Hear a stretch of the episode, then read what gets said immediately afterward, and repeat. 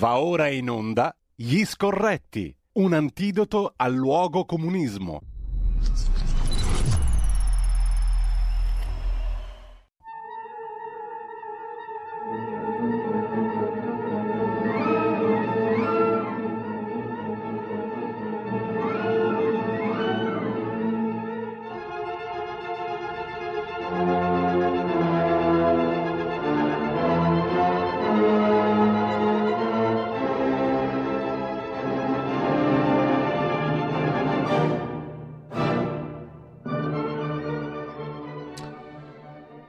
Rieccoci qua, eh, abbiamo appena finito di leggere la parte finale, il poema del libro di Liao Jivu, Wuhan, un romanzo documentario. Terzo titolo dell'agenzia ANSA in questo momento, Covid, si stimano trentaseimila morti al giorno in Cina. Le morti dovute a Covid in Cina potrebbero raggiungere quota trentaseimila al giorno durante le vacanze del Capodanno lunare che partiranno nel fine settimana. Questo lo mette in primo piano l'agenzia ANSA, ma al di là di questo, di tanto altro parleremo stamattina con Carlo Cambi, che è già in collegamento con noi e che saluto. Buongiorno Carlo, grazie. Buongiorno, buongiorno. Come stai? Presumo bene. Come sta, canale, canale. Eh? Percepisco che tu stia bene. Sì, sì, ma come sta Cainarca? Io sto come... Lei ha, come, ha appena com... citato un poema. Sì, l'abbiamo appena letto insieme ai nostri amici e all'ascolto. Ora io ne cito un altro. Oh, Valentino vestito di nuovo, come le brocche dei biancospini, solo ai piedini. Provate a Roma, porti la pelle dei tuoi piedini. Porti le scarpe che mamma ti fece, che non mutasti mai da quel dì. Che non costarono un picciolo, invece costa il vestito che ti cucì. Oh Valentino, vestito di nuovo. Giovanni Pascoli, i canti di Castelvecchio. Eh? Giovanni Pascoli, i canti di Castelvecchio. Bravo, bellissimo. Castelvecchio di Giovannino Pascoli, che se la Meloni l'avesse letta prima mm. di eh, andare in aula per il C S M si sarebbe evitata una brutta figura. Col, oh, Valentino, col Valentino Giuseppe, però, col Valentino, col Valentino Giuseppe. Giuseppe. Che non è vestito di nuovo, ma è, inda- è, ma è indagato di nuovo. Eh. Ora noi siamo molto ma, garantiti. Ma perché hanno acchiappato fuori proprio quello lì? La domanda rimane nel vuoto, perché non ti sento più, Carlo. Non so se sei ancora in collegamento con noi. Carlo, ci senti? Ho dei dubbi. Eh, verifichiamo subito. Non so se sia il caso. Eh, Carlo, sei andato via. Sei scomparso. Sei scomparso. È, è, la, è la Meloni. Quando io è la Meloni. È la, ce, detto, è la censura di Palazzo Chigi. È la censura di Palazzo Chigi. Basta la parola, Valentino. Eh, ma stavamo dicendo perché. Noi abbiamo la bestia, ma loro. Noi abbiamo la bestia, ma loro hanno l'intercettor. Eh, vabbè, è più efficace. Ma perché hanno, hanno tirato fuori proprio quel candidato lì? Allora, lui è un uomo molto stimato, è un avvocato di, di, di lunghissimo corso, è un uomo che ha una competenza giuridica molto rilevante, piace molto ai magistrati, diciamo così, non delle correnti estremiste come Area o, o, o M D, ma è chiaro che se sai che è indagato da un anno ti devi aspettare. Pare che ci fosse un'intesa con i cinque Stelle che questa faccenda, siccome è un'inchiesta molto fumosa, come quelle che riguardano mm-hmm. i rapporti, diciamo, collaterali, addirittura pensa, lui è indagato per il fatto che difende uno che è accusato di avere una sorta di associazione esterna con la con l'andrangheta, mm. quindi è una roba eh, fumosissima, eh, nemmeno Woodward eh, eh, sarebbe arrivato a, a, a tanto. Detto questo, però, siccome deve diventare è, era candidato come vicepresidente del mm. C S M, non semplicemente come consigliere, sì, esatto. è, è evidente che non puoi avere uno che è avvisato eh, che è sotto inchiesta, che fa quel tipo di mestiere lì. Oddio, è vero che Legnini è uno che ha telefonato a Palamara dicendogli se c'hai problemi con Repubblica, cioè penso io, che ho i contatti ai massimi vertici, poi l'hanno mandato a occuparsi del terremoto e l'hanno fatto santo subito, ma a parte questo eh, cioè, non è un bel vedere, ma soprattutto non è strategicamente un bel vedere. Vuol dire che questa maggioranza qualche volta eh, si affida alla tracotanza, qualche volta all'improvvisazione, e non va bene né l'una né l'altra cosa, anche perché all'indomani della cattura del celeberrimo Messina Denaro sì. pote- si poteva evitare una facilissima gaffe, esatto. no? eh, cioè, mm. della serie è mai una gioia, mi sembra. Io essendo tifoso della Fiorentina ci sono abituato, ma insomma eh... Senti, ma qual è lo stato di salute generale che appare ai tuoi occhi di questo governo? Bah, come impressione di sintesi, io, se è possibile una io, sintesi. Io fossi loro mi farei un bel vaccino, ma un esavalente però. Di quelli all'antica, diciamo. Ma sì, perché c'è un problema serio. Allora, sui conti la tenuta eh, non c'è. Eh, guarda, sto scrivendo un pezzo per Panorama che uscirà la settimana prossima, eh, in cui sto facendo i conti sul ceto medio che è, è stato completamente massacrato, perché se ne dica. Anzi, siamo, in Italia siamo a un punto che ti conviene, se guadagni intorno ai ventimila euro lordi l'anno, ti conviene smettere e diventare povero, perché stai meglio da povero che se prendi ventimila euro l'anno. Ehm, tutto sommato eh, in Europa caleremo le braghe anche sul M E S, da quello che ho capito. C'è Giorgetti che dice eh, vabbè, il Parlamento è sovrano, ma la ratifica non vuol dire che lo prendiamo, e è già ricominciata la gran cassa sul M E S sanitario. La domanda che io faccio è: ma quando è che qualcuno si alzerà dicendo la sanità allo sfascio sì, ma vi siete pocciati Speranza per tre anni e vi siete eh, pocciati la Lorenzin per i, per i precedenti otto, e se la sanità è allo sfascio forse le responsabilità non stanno da questa parte? C'è qualcuno che avrà il coraggio di dirlo? No, perché non lo sento dire mai dai nostri. E quindi la sanità è messa male. Abbiamo un problema enorme con la B C E che non sta capita, anzi sta capitissima, perché sa quali interessi difendere e in realtà difende soltanto un interesse, che è quello della Bundesbank. D'altra parte la Christine Lagarde è stata messa da parte, chi comanda effettivamente è Isabel Schnabel. Abbiamo un problema non eh, per nulla secondario, che è questa aggressione dell'U E sulle politiche verdi, e l'impatto della normativa sulle case è spaventosamente sottovalutato da parte mm. del nostro governo e anche da parte dei giornali. È una roba folle.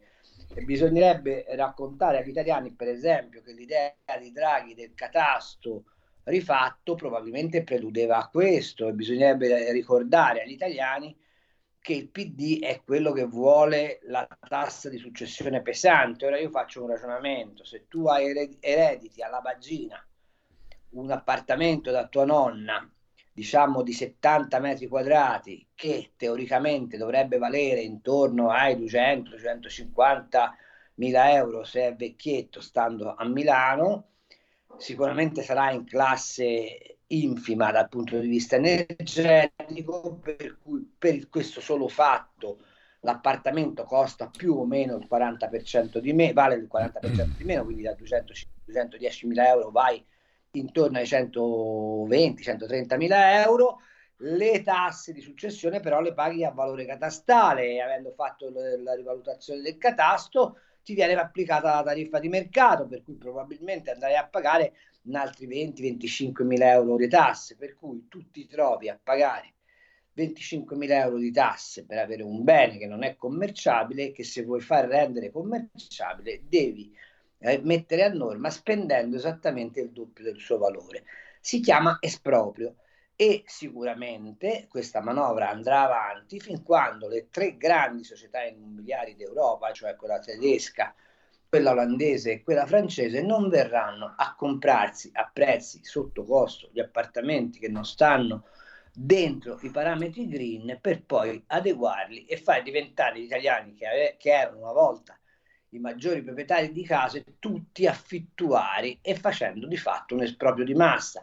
Questo tema politico, sui quali ho già visto che l'ANCE, per esempio Associazione Nazionale Costruttori, svicola, perché è convinta che sia un nuovo bonus centodieci per cento, quindi una nuova occasione per mm. fare quattrini, mentre in realtà è un'occasione di espropriazione vera e propria del, del, del capitale e del risparmio degli italiani. Bene, questa roba qua non inquieta le forze politiche come dovrebbe inquietarle, e tantomeno i giornali che gli dedicano degli spazi sì, ma non hanno ancora capito la portata spaventosamente impattante sulla struttura sociale ed economica del paese di questa misura. E tutto questo per inseguire che cosa? Per inseguire l'idea che ci sono i cambiamenti climatici derivanti dalla attività umana, a che uno si domanda, ma quando Annibale passò le Alpi con gli elefanti, c'era la neve? No. Tutti sanno che abbiamo vissuto una mini glaciazione che va più o meno dal trecento alla fine del settecento, che poi c'è stato un periodo di intervallo, che adesso siamo in un periodo di ripresa delle temperature, alla quale seguirà poi un'ulteriore glaciazione, perché è molto più facile che lo spostamento di mezzo grado dell'asse terrestre determini il cambiamento climatico che tutte le scoregge delle vacche del mondo. Ma noi questa cosa qua non siamo in grado di raccontarla, non la vogliamo raccontare, non ne facciamo oggetto di politica, non ne facciamo oggetto di programmazione economica e subiamo. Il risultato è che questo paese è in svendita, appunto. Ecco Carlo, il quadro tuo di sintesi mi induce a farti una, una domanda, perché tu dici è stato ampiamente, viene sottovalutato questo tema qui, no? Per esempio quello delle case green, che è un pericolo enorme per come ce l'hai riassunto tu, ma mi pare che lo stesso tipo di sottovalutazione si stia facendo su tutti gli altri capitoli che in parte hai citato tu, no? Il M E S, le politiche della Banca Centrale Europea, l'inflazione, lo stato reale della nostra economia e il famoso ceto medio, che poi è quello sul quale sopravvive una nazione, no? Perché sennò diventa una nazione di straccioni con pochi ricchissimi. Al di là di tutte le, le, le favolette alla Davos, no? Di cui, in cui si parla di diseguaglianza, in quel delle Alpi svizzere. Ecco, eh, voglio dire... È meraviglioso, cioè, eh. che a Davos parli di diseguaglianza è stupendo.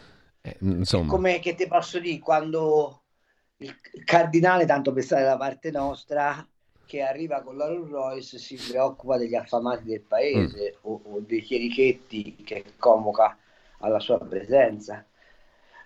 Cioè è veramente un paradosso, ma è, è vero, la classe media in questo paese è scomparsa. O meglio, c'è uno studio che ha fatto, mi pare, la LUISS, sì, sì, la LUISS, per cui si vede che c'è una sorta di percolazione.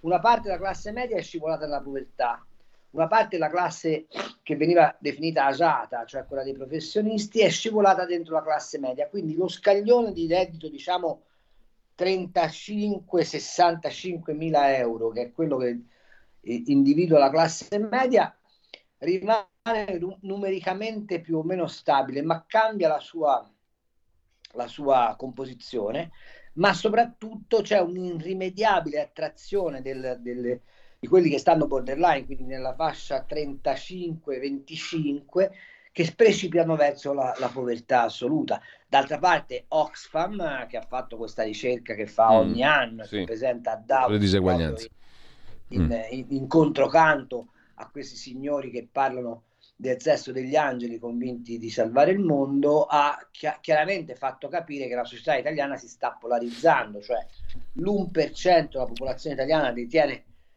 circa il quarantacinque per cento della ricchezza del paese, il quindici per cento della popolazione italiana, i più poveri, detengono appena il quattro per cento della ricchezza. Che cosa significa? Che eh, eh, i ricchi sono sempre più ricchi, i poveri sempre più poveri, e quelli che stanno nel mezzo, non avendo più l'ascensore sociale per diventare ricchi, scivolano piano piano verso una semipovertà. Ti dicevo prima che se ti metti a fare dei conti, hai uno stipendio intorno ai venti venticinque mila euro, ti conviene dichiararti povero, perché fra I S E E, contributi, bonus, eccetera, eccetera, alla fine chi guadagna meno di quei soldi viene parificato a quella soglia.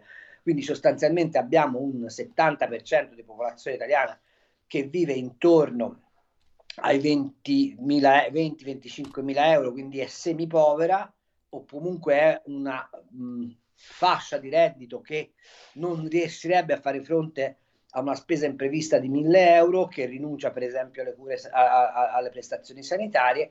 Poi abbiamo l'uno per cento del paese che ha appunto in mano circa il cinquanta per cento della ricchezza, e, e, lì, e il resto è ceto medio, che però ha, è considerato ceto medio perché ha la casa di proprietà, perché ha due risparmi in banca, perché magari ha un mutuo pesante ma che può pagare, o meglio che poteva pagare fino all'altro ieri, perché faccio notare che negli ultimi tre mesi i mutui sono schizzati in alto del tre per cento, faccio notare che la tassazione sugli immobili non è minimamente calata, e faccio notare che chi ha oggi, per esempio, una seconda casa, un appartamento, come capita a tanti nonni che hanno messo via i soldi comprando un appartamentino da studenti, eccetera, eccetera, probabilmente rimangono col cerino in mano.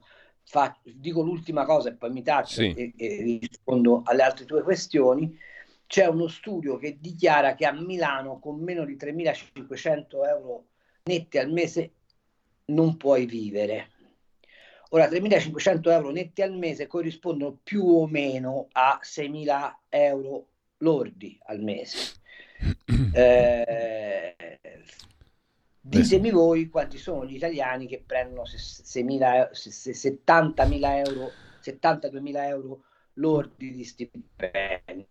Se è monoreddito, se è una famiglia, servono con piegatoni che si pigliano sui trentasette-trentottomila euro lordi all'anno per vivere a Milano, mm. che significa che se tu ti sei comprato la casa per darla agli studenti, l'appartamentino, tu oggi a Milano di quegli studenti che hanno bisogno di quegli appartamentini non ne hai, perché a Milano puoi studiare soltanto se sei uno studente ricco a cui il papà può affidare dai duemilacinquecento ai tremilacinquecento euro al mese. Ecco, questa è l'Italia che abbiamo costruito, ecco, io... e rispetto alla quale non c'è nessuna riflessione politica. Eh, infatti io ometto di considerare che con seimila euro tradotti in lire facevi la vita del signore, dodici milioni al, me- al mese, no?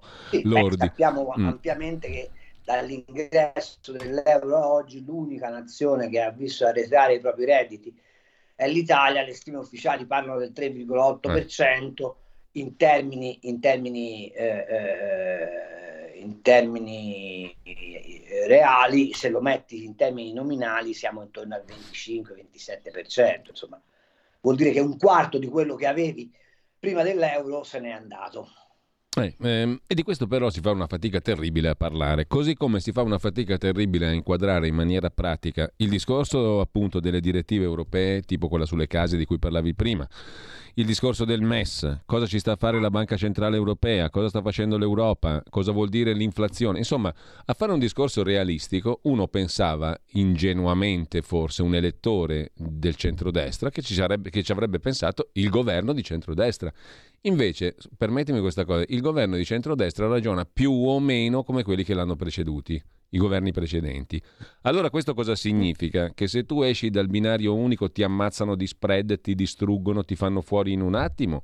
Oppure significa che non c'è il coraggio per fare una politica diversa da quelle precedenti e in linea con quelle che il tuo elettorato credeva che tu avresti fatto? Significa, per esempio, che Giancarlo Giorgetti era disponibile a, a tenersi Rivera a, pres- a direttore generale del Ministero del Tesoro, un signore che è stato nominato lì da Tria, d'accordo, ma che è eh, stato nominato lì con l'accordo con la Banca d'Italia e con Draghi, quindi con la B C E, e che sostanzialmente è quello che fa la politica economica de- del paese.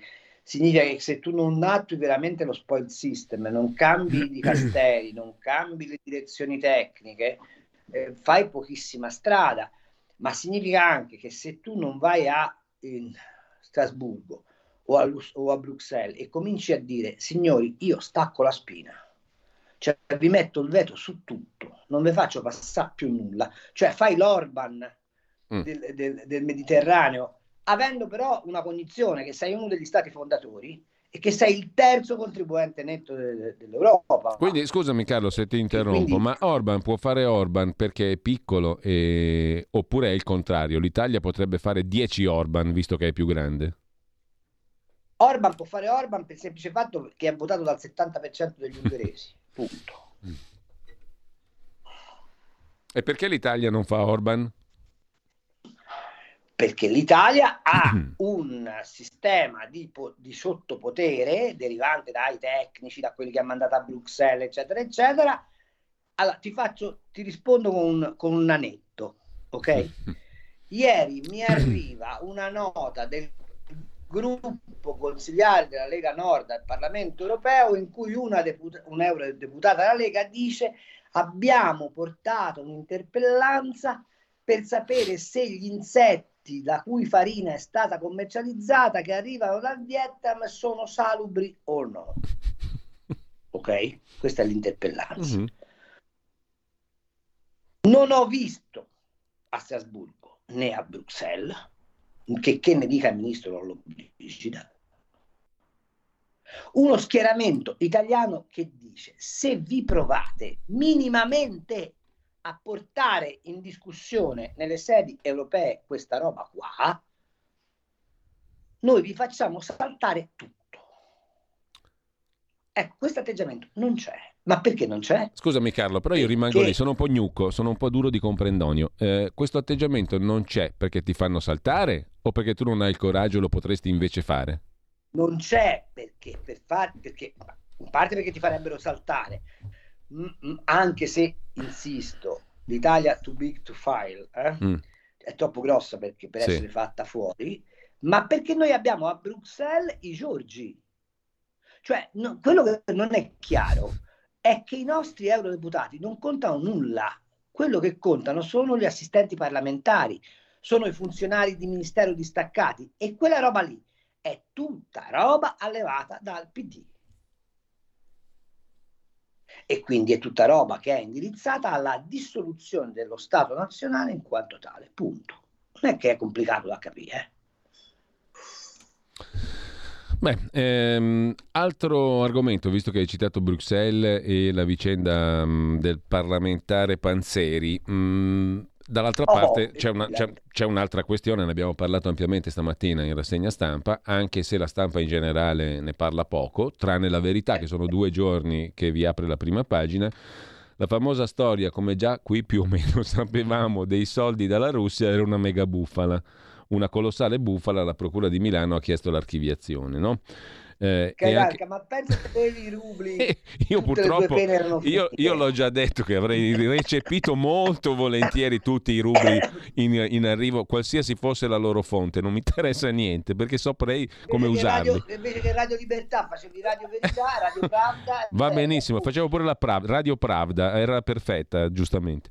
Eh, detto questo, quella era una colossale, purtroppo, bufala, mentre invece non è una bufala la storia del cosiddetto Qatargate, anche se io mi pongo una domanda, ma può essere che siano quattro gatti di parlamentari a essere corrotti? Oh, perché, perché gli emendamenti ricordi, e le te cose... Ricordi come, te lo mm. ricordi come andò a finire col compagno K? Sì. Eh, la stessa identica cosa. Panzeri dirà che era lui che faceva la regia, avrà concordato una versione con i magistrati e se la leveranno così. La domanda è: ma la von der Leyen che viene dalla Meloni perché sa che fra un anno è in scadenza e cerca la riconferma, qualcuno alla von der Leyen gli ha detto noi non ti votiamo?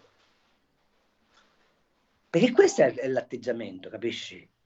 Cioè noi, eh, a, a Gentiloni che fa più gli interessi del P D che dell'Italia come commissario all'economia, c'è qualcuno che gli ha detto: Gentilò, te devi trovare un'occupazione. No, non, non è stato fatto. Allora è perfettamente inutile che noi immaginiamo eh, chissà quali proclami in patria, se poi laddove effettivamente si decidono i destini dell'economia e delle cose che ci stanno al cuore non tiriamo fuori le unghie. È perfettamente inutile. La, la domanda che faccio è: la von der Leyen ora sta prendendo in giro l'Europa dicendo mm. facciamo un fondo sovrano sì, sì. perché ci siamo resi conto che Biden ci frega le imprese e i cinesi ci stanno stringendo una morsa. Be- mm. Vero? Sì. Mm? Questa è l'idea dell'altro ma giorno, per... no? Il fondo sovrano sì, europeo. Ma... Eh, ma il fondo sovrano europeo a, che, a quali direttive risponde? A quelle del Green Deal. Cioè noi facciamo un fondo sovrano europeo con la speranza di arrivare ai target anti-inquinamento che ci siamo dati senza farci invadere dai cinesi e senza che le nostre imprese energivore che da noi trovano sconveniente produrre vadano in, in, in U S A. E come funziona? Cioè noi che abbiamo un ritardo tecnologico sulle batterie, sulle auto elettriche di, di almeno mezzo secolo, pensiamo in otto anni di essere così bravi da resistere all'invasione della Cina, che peraltro è già avvenuta su tutto il comparto delle rinnovabili? Carlo, dobbiamo fermarci un attimo, un attimo soltanto, poi tra poco torniamo in onda. La tua radio è ascoltabile anche con la televisione in digitale. Sul telecomando della televisione digitale o del tuo ricevitore digitale puoi scegliere se vedere la tivù o ascoltare la radio. Risintonizza i canali radio e troverai anche Radio Libertà, canale duecentocinquantadue.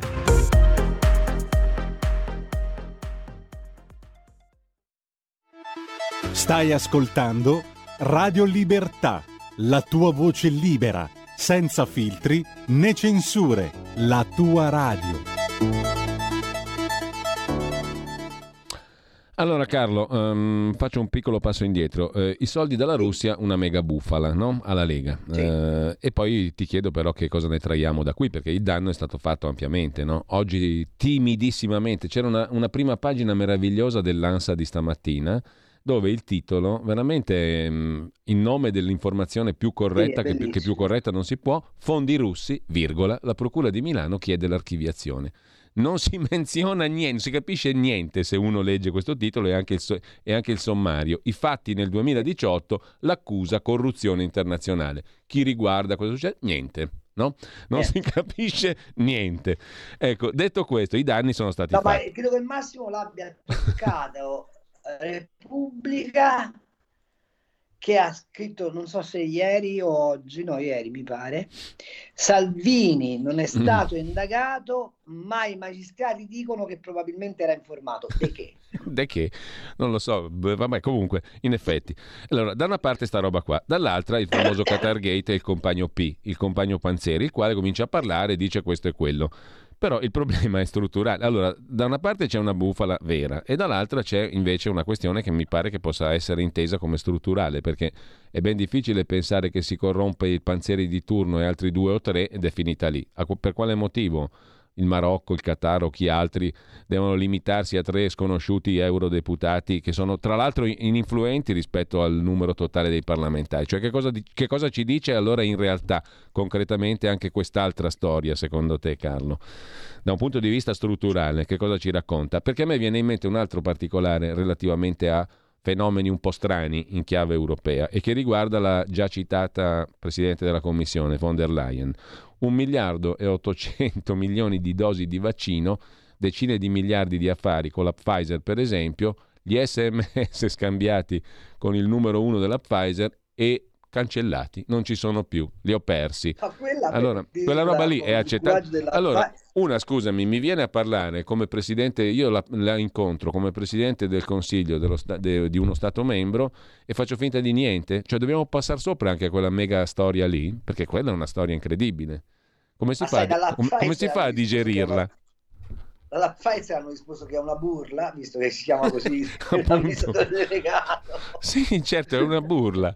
Ma per noi però. Ma sì, ma cioè, allora, domanda. Ma secondo te è pensabile? Ah, nel frattempo la Corte dei Conti eh. ci racconta un'altra simpatica storiella, l'ha ricordata meritoriamente l'amico e collega Edoardo Montolli su Cronaca Vera, che la Corte dei Conti, c'è un documentino che fa la sintesi sul duemilaquattordici duemilaventi facendo i conti della serva, una volta tanto quelli giusti. Quanto abbiamo dato all'Europa, quanto abbiamo ricevuto? Ci abbiamo perso trentotto miliardi di euro tra duemilaquattordici e duemilaventi, sono esclusi gli ultimi due anni, però stiamo chiedendo indietro in prestito con la pernacchia europea e il P N R R altri soldi e adesso dobbiamo pure indebitarci col M E S. Qualcosa veramente non quadra, ma, ma a livello macroscopico non c'è bisogno di essere esperti come te di economia o economisti, no?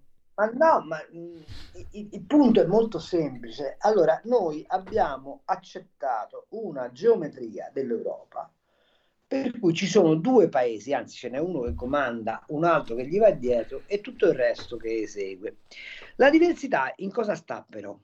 Che mentre la Spagna aveva bisogno di un recupero di forza industriale, mentre Ehm, i piccoli paesi, l'Olanda, il Belgio, eh, trovano conveniente avere una dimensione sovranazionale che gli consente di stare sui mercati internazionali con maggior forza. Noi italiani eravamo nella strana condizione di avere l'industria più forte in assoluto e però la struttura, diciamo, dello Stato più debole, e abbiamo accettato una geometria dell'Europa che di fatto ci relega in Serie B lamentarsene oggi, dopo aver fatto il prelievo dei, sui conti correnti nel novantadue nottetempo per farci entrare nell'euro, è, mh, è tardiva la cosa.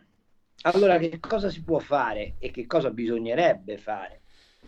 Intanto bisognerebbe cominciare a dire che la signora Lagarde non capisce nulla, e poi bisognerebbe cominciare a pretendere di avere una maggiore rappresentatività nella Commissione europea. Cioè abbiamo il commissario all'economia che però ha sopra di sé un vicepresidente con delega all'economia che è Dombrovskis.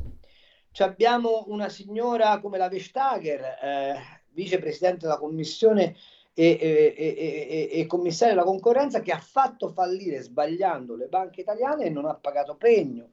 Cioè abbiamo Franz Timmermans, vicepresidente della Commissione europea olandese, eh, praticamente è provato che sta al libro paga delle multinazionali dell'alimentazione ed è quello che porta avanti la lotta contro la zootecnia.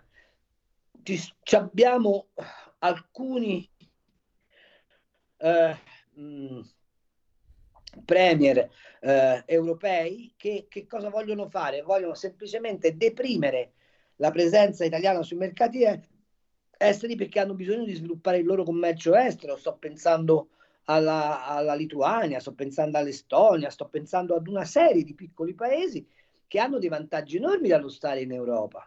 Ma pensa tu ai poveri croati che cosa gli è capitato. Gli hanno fatto avere l'euro e in una settimana hanno un'inflazione del trentacinque per cento. Cioè pagano per esempio un, un mezzo chilo di pasta a tre euro e mezzo con uno stipendio che è la metà di quello italiano. Però gli abbiamo detto che era la via della salvezza. E perché l'abbiamo fatto? Perché la grande distribuzione della Croazia è tutta in mano alla eh, grande distribuzione tedesca. E perché l'abbiamo fatto? Perché tutte le banche croate sono in mano ai francesi. E perché l'abbiamo fatto? Perché tutta l'industria meccanica croata è in mano alla Germania. Allora, se noi ci siamo messi nella condizione di diventare provincia dell'impero, eh, poi non ci possiamo lamentare. Che cosa potremmo fare? Potremmo tranquillamente dire, per esempio, ora si discute del patto di stabilità, noi non te lo facciamo passare. Potremmo fare quello che abbiamo cercato di fare col M E S, non lo ratifichiamo. Potremmo dire eh, alcune decisioni tipo il Green Deal, Farm to Fork, eccetera, eccetera, non vengono approvate, ma non è un sistema paese coeso, capisci? Il problema è che noi abbiamo una parte consistente del paese, sia in termini di consenso elettorale, quello della sinistra, sia ma- a maggior ragione in termini di consenso tecnocratico-burocratico, che è quello che pervade tutta la macchina pubblica italiana, sia a Roma che a Bruxelles, che è indirizzata verso la sudditanza dell'Italia. Ed è chiaro che in queste condizioni fai una gran fatica a farti sentire. Per esempio, perché non sottoporre al referendum l'idea se aderire o no al M E S? È così complicato? L'abbiamo fatti anche, referendum, fare... anche, anche in chiave europea, l'avevamo fatti i referendum consultivi. Esatto, perché non, perché non lanciare continuamente dei referendum sulle decisioni del, del, dell'Europa? Dice, ma il referendum ci vuole tanto tempo a farlo, dovete votare. Ascolta però, Carlo, mi viene... Se l'abbiamo detta, eh, eh, allora, l'idea può essere popolare, però perché diventi popolare ci vuole che qualcuno la proponga. Cioè una forza politica segnatamente, eh, magari, oppure eh, una grossa... Non pare che c'è qualcuno che lo fa. No, appunto dico, questo è il problema. Nel frattempo fenomeni di economia reale, di vita reale, di interessi reali, di persone in carne ed ossa ci sono e come, perché il sedici gennaio, e qui tocco un tema del quale tu sei espertissimo, all'idroscalo di Milano due giorni fa sono scesi in strada i trattori, i produttori, gli agricoltori, per lamentarsi delle solite cose, no? Anche in chiave di politica europea che li condiziona fortemente. E mh, si parla addirittura del rischio di chiusura per un terzo degli allevamenti della Lombardia, che già sono stati decimati non poco, perché in vent'anni e passa hanno chiuso centomila allevamenti. Quindi, che risposte diamo a questi qua? Le risposte che gli diamo sono i proclami, sono i proclami... Mi tocca dirlo anche della Coldiretti che fa campagna amica, i Ficibi Frankenstein, ho capito, eh, però gliel'abbiamo fatti passare le farine di insetti. Mm. Però il Farm to Fork è, è, complet- è attivo, Però la battaglia contro la, la zootecnia è attiva. E, e allora, cioè, ti, ti rendi conto che abbiamo una Commissione europea che è stata zitta sulla proposta irlandese di sostenere che il vino è cancerogeno, e stando zitta in Irlanda sulle bottiglie di vino devi scrivere fa male, ti fa venire il cancro. Non è sufficiente questo per quando, perché quando arriva la von der Leyen in pompa magna tu le dica: signora von der Leyen, per lei il grande fratello europeo finisce qui? E invece non gliel'abbiamo mica detto, eh?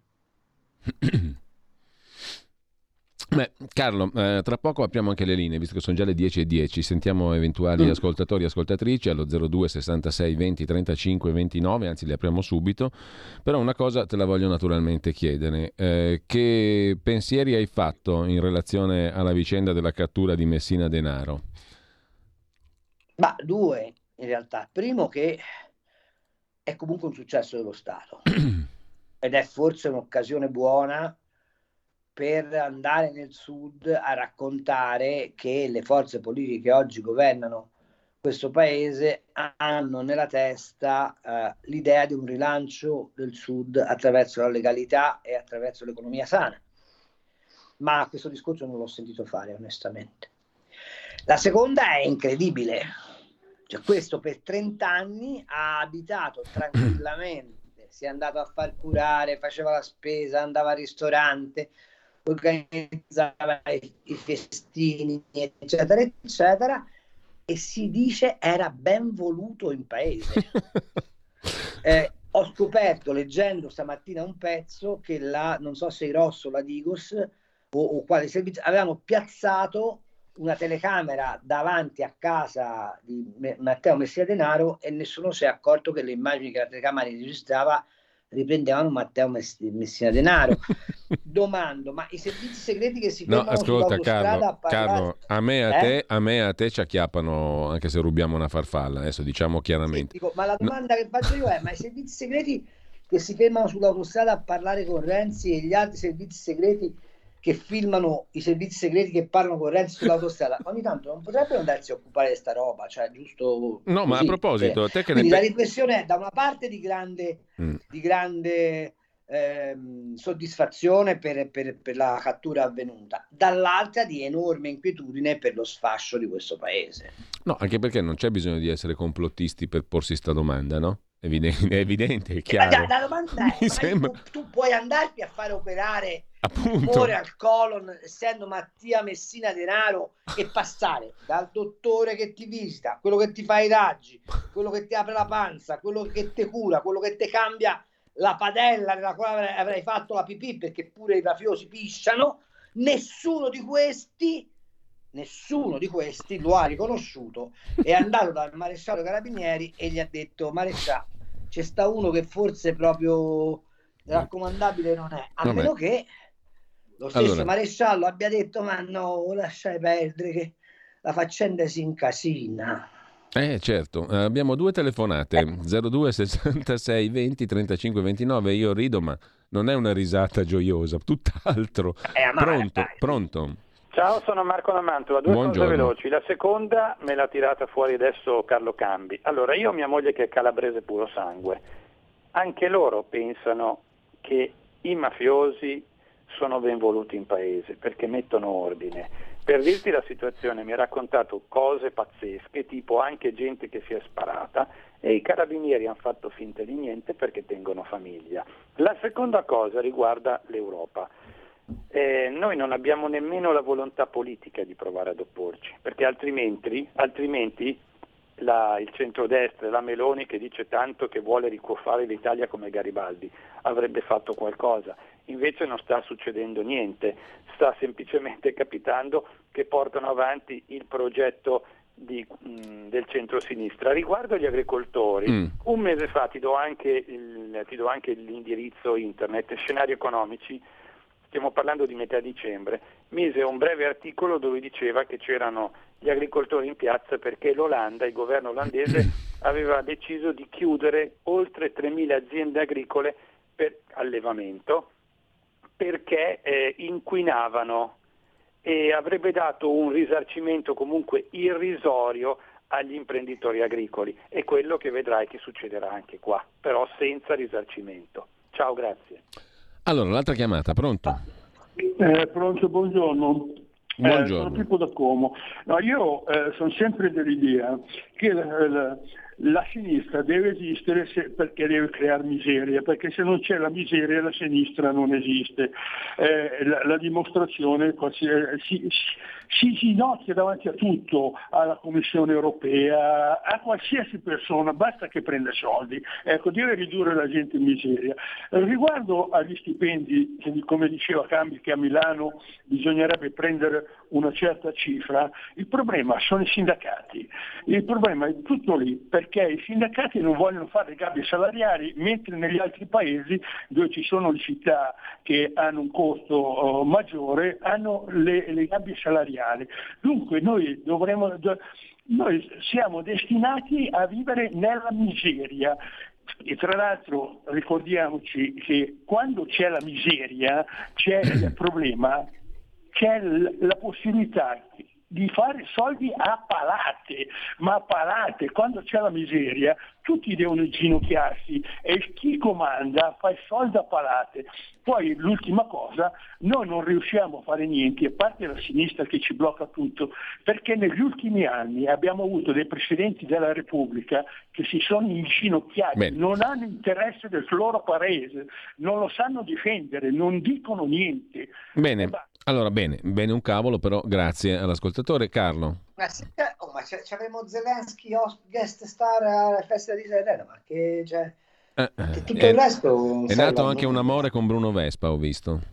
Eh? È nato anche un amore tra lui e Bruno Vespa, eh, se, non, se non erro. Eh, eh, vabbè, se si chiamava Bruno Api era meglio, perché in, in, in, in, simpatico, Ucraina viene, no, viene buono veramente. Ah, il ministro degli Fanno interni un... di Kiev è morto in un incidente, questa è l'apertura dell'Ansa in questo momento. Ah, sì? Un elicottero si è schiantato vicino a Kiev, colpito uh, un asilo, sedici morti fra i quali due bambini, ma soprattutto la notizia è quella del ministro degli interni ucraino Denis Monastirsky, eh, il suo vice e il segretario di Stato del Ministero degli Affari Interni sono tutti e tre morti perché l'elicottero è precipitato oggi vicino a questo asilo e edifici della città di Brovari, regione di Kiev. sedici morti in tutto, inclusi due bambini.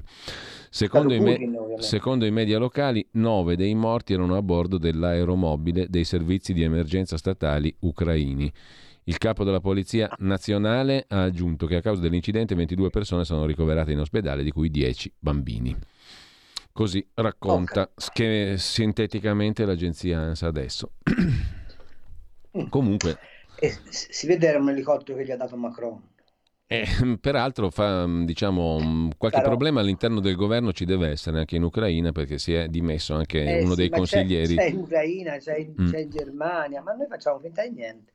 C'è in, c'è in Francia, c'è la Francia che, che è sottosopra con questa riforma delle pensioni, noi, a noi non ci interessa per niente. Cioè, noi viviamo dentro una informazione al cloroformio e, e, ed è meraviglioso tutto ciò. Volevo dire all'amico di Mantova che in Olanda hanno basato i tre bioreattori più grossi per la produzione di carne sintetica, giusto per spiegargli come mai chiudono le stalle. Ehm...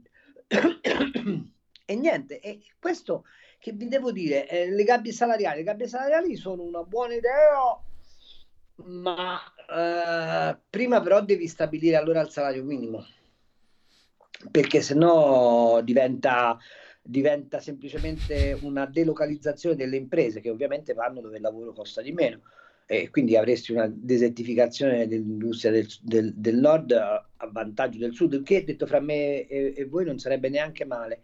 Ma ehm, un punto è un altro, è che se noi dobbiamo smetterla di avere uno Stato che preleva il sessanta per cento del prodotto interno lordo per i fatti suoi. L'altro giorno sono rabbrividito perché ho sentito l'ex sottosegretaria all'economia di eh, Articolo uno, non mi ricordo mai come si chiama, è eh, la Moretta, insomma una signora... che come tutti quelli di Articolo uno hanno la faccia pulitissima ma poi hanno lo stiletto dietro, dietro la schiena. Cecilia Guerra forse. Bravo, Cecilia Guerra, perfetto, che ha detto questo: il fisco ha una fine, finalità redistributiva, cioè l'idea è che l'agenzia dell'estate è Robin Hood, che prende ai ricchi per dare ai poveri. Il fisco invece nelle società liberali ha un'altra funzione: il, tentare di espropriare il meno possibile la ricchezza privata per far funzionare i servizi pubblici, punto. Ma se l'idea invece è che la fiscalità deve avere una funzione redistributiva, voi avete capito perché stiamo messi così. Purtroppo quest'idea è diventata patrimonio della classe politica, ma soprattutto della classe burocratica di questo paese, dal settantotto in avanti, cioè dal primo governo di compromesso storico, e nessuno mi leva dalla testa che, non riuscendo i rossi ad arrivare al potere attraverso le elezioni, abbiano inventato con Mosca il terrorismo rosso per condizionare le scelte del paese. Ma questa è una lettura che evidentemente non si può fare, invece bisognerebbe farla a cinquanta anni di distanza. Allora, un ascoltatore si pone, ci pone questa questione: ma non è che dopo centosessanta anni, a proposito di fare l'Italia, come dice Giorgia Meloni, siamo ancora due paesi o più inconciliabili e non unificabili? Cambi si è posto questo dubbio? Te lo giro. Intanto poi ci sono anche due telefonate no, in attesa. Non sono, non sono affatto d'accordo. Gli italiani sono, gli italiani sono italiani. Non è vero che sono inconciliabili. Eh, no, non è vero che non hanno un sentimento nazionale, è che noi abbiamo costruito una scuola, abbiamo costruito uno Stato fatto apposta per demolire il criterio di nazione e di popolo. Non vi dimenticate che fino a vent'anni fa la parola nazione e la parola popolo erano considerati manifestazioni di fascismo in questo paese, e non si poteva, nelle redazioni non si poteva scrivere nazione o popolo, bisogna scrivere al massimo Stato. È vero o no, Giulio? Bene, eh, certo, sì, è così. Abbiamo due telefonate in attesa. Pronto? Pronto? Buongiorno.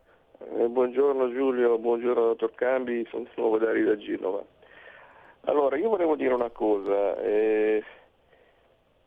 In tutto questo, tutto questo malessere, marasma, che, che io, io sono sempre stato pessimista, perché dopo, però da una parte eh, c'è una cosa, il popolo della cosiddetta sinistra, secondo me, si sta cominciando a svegliare, nel senso, eh, io eh, sono un pensionato, sono in reddito medio basso e tutto, amici sia del ceto più basso del mio che quello più alto del mio, e anche molti sono del P D, che prima, io leghista, quegli altri del P D, quando si cominciava a parlare di Europa e, e apriti c'era, era sempre così. Invece adesso, recentemente, specie dopo questa questa storia qua delle, de, dell'imposizione della, della U E sulle case, eh, stanno cominciando a svegliarsi, direi anche incazzarsi.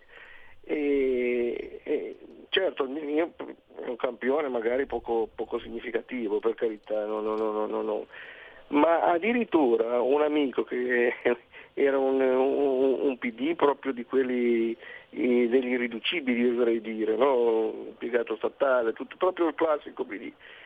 E, ma che recentemente ha sentito su, su Telepd, che sappiamo, una, una, una loro esponente ha detto che invece vantava questa, questa, questa cosa qua delle, delle, dell'obbligo delle, di mettere la norma, è come invece una grande occasione per, per le... E questa piccola cosa, tra virgolette piccola, gli ha fatto girare la mosca al naso, voglio dire, come io c'ho la casa qua, sono, sono un po' meglio po- povero no, però voglio dire, c'ho quello per... E per questo io comunque sempre pessimista resto, perché mm. no, no, no, no. Però questa è già una cosa che comincia, se anche dall'altra parte, e secondo me è, è un suggerimento che mi permetto di dare ai nostri, no? Bene, allora mi hai capito. Intanto c'è un'altra telefonata, mi, vi invito alla sintesi il più possibile, perché sennò ci perdiamo poi. Pronto? Sì, pronto, ciao Giulio, sono Roberto. Ciao. Eh, ciao anche a Carlo Cambi. Ciao, vabbè, glielo di tu, ma fa niente. Penso che non si offenda. A me una cosa che sta sulle balle, forse esco un po' da, dall'argomento, eh. A me sta sulle balle la storia degli extra guadagni. gli extraguadagni che parlano in televisione, gli extraguadagni, gli extraguadagni. Ma chi stabilisce qual è il tuo guadagno? Nel senso che se io espongo in vetrina, che ne so, una bottiglia d'acqua minerale, no? Che costa un euro, e la metto fuori a dieci euro, io vendo la mia bottiglia, poi arriverà al pirla che la compra a dieci euro, va bene, ma cos'è l'extra guadagno? Cos'è? Chi è che stabilisce qual è il guadagno reale? Gli extra profitti, va bene. Eh, Gianni da Roma, messaggio via WhatsApp. Caro Carlo, eh, lei denuncia da Cassandra, profetizza i disastri in corso, prossimi venturi. Ascoltarla è istruttivo ma sconfortante. La prego, mi dica qualcosa che possa darci un barlume di speranza e che non si chiami Roberto, scrive Gianni da Roma. Carlo. La speranza è una sola. Che la spirale inflazionistica si fermi e che quindi l'Italia dimostri quella competitività che ha dimostrato subito dopo il Covid. Ma perché la, la, la, l'inflazione si fermi è necessario che la B C E la smetta di inseguire il, um, la Federal Reserve sulla rincorsa dei tassi. Faccio notare che la Banca del Giappone, per esempio, è rimasta ferma, lo yen ha perduto sui mercati internazionali di valore, ma l'export giapponese è schizzato di nuovo in alto. Eh, questa, per esempio, non fare questa riflessione nel momento in cui la Cina ha un problema serissimo di tenuta della sua economia e quindi non far, per esempio, precipitare la quotazione dell'euro per incrementare l'export è una follia. Ma il problema qual è? È che questa è una politica economico-monetaria che andrebbe benissimo per l'Italia, in parte per la Francia, ma non va bene la Germania, la quale Germania ha nella testa un, un progetto luterano, calvinista dell'economia, e cioè che non si fanno i debiti, e cioè che ci devono essere dei fondamentali solidi, e cioè che meglio guadagnare poco ma non indebitarsi piuttosto che fare quello che farebbero le economie sviluppate come la nostra, cioè indebitarsi molto per guadagnare molto di più. Tutto lì. Allora, abbiamo tempo per l'ultima telefonata, poi c'è Stefano depresso per la performance del governo di centrodestra e poi c'è un altro Cesare da Milano che dice invece cosa andiamo a votare alle prossime elezioni europee a fare con questo quadro qui. Perché andare no, a votare? Non è vero. Anzi, è proprio questo quadro qui che ci dovrebbe mandare a votare in massa. Eh, infatti. Allora, sentiamo l'ultima telefonata. Pronto? Sì, pronto. Buongiorno, professor Cambi. Antonello dal Veneto, dalla provincia di Treviso. Le chiedo di visualizzare questa situazione come noi la vediamo dagli organi di informazione. Da una parte gli organi di informazione ci fanno vedere cosa sta succedendo nel servizio sanitario nazionale. Gente abbandonata nei pronti soccorsi, gente non curata, sperpero di denaro pubblico nelle costruzioni delle varie strutture ospedaliere, gente che non sa più che santo chiamare. Bene. Dall'altra, da ieri, le informazioni ci dicono che cosa? Che il signor Matteo Messina Contante gode una stanza privata in un carcere dove ha tutte le cure, tutti i medici, tutti gli interventi sanitari per curarlo ad hoc. Ma cosa crede che un cittadino possa pensare? A questo punto che conviene fare i delinquenti. Non le pare, caro collega professor Cambi? Grazie. Bene. Carlo, sinteticamente, proprio per chiudere. Mi pare che un cittadino lo possa pensare, anzi che sia indotto a pensarlo, mi parrebbe criminale che lo facesse. Carlo, dobbiamo salutarci qua. Eh, grazie, come al solito, a Carlo Cambi, a tutti coloro che ci hanno seguito e che sono intervenuti. Cardinale, che il Signore sia con lei. Speriamo bene, speriamo bene, lo dico da cardinale. Grazie a Carlo Cambi. Senti, vabbè, un abbraccio grande, domani sera... Domani sera Ufficio Cambi. Resto ci dobbiamo sentire. Eh, certo, sì, sì, sì, molto velocemente. Alle diciannove intanto Ufficio Cambi. Grazie a tutti quelli che ci hanno ascoltato. Grazie Carlo, non perdetevi poi a seguire eh, Oltre la pagina con Pierluigi Pellegrini in conduzione, tre interventi assai interessanti. Marcello Minenna sul Giappone, Max Del Papa, giornalista di straordinaria efficacia e di capacità invettive straordinarie, su Matteo Messina Denaro e altro, Andrea Roppa, Quotidiano Nazionale Economia. Non perdetevi anche con Semi Varini il Focus Emilia-Romagna. Quest'oggi alle ore quattordici si parla di Emilia-Romagna, lo spazio dedicato al gruppo regionale dell'Emilia-Romagna. Massimiliano Pompignoli in particolare sarà ospite. Stasera si parla di mafia con Pino Maniaci, coraggioso direttore di Teleiato, ospite in apertura di Zoom, il drive time in mezzo ai fatti condotto da Antonino Danna. Buon ascolto a tutti. Avete ascoltato Gli Scorretti, un antidoto al luogo comunismo.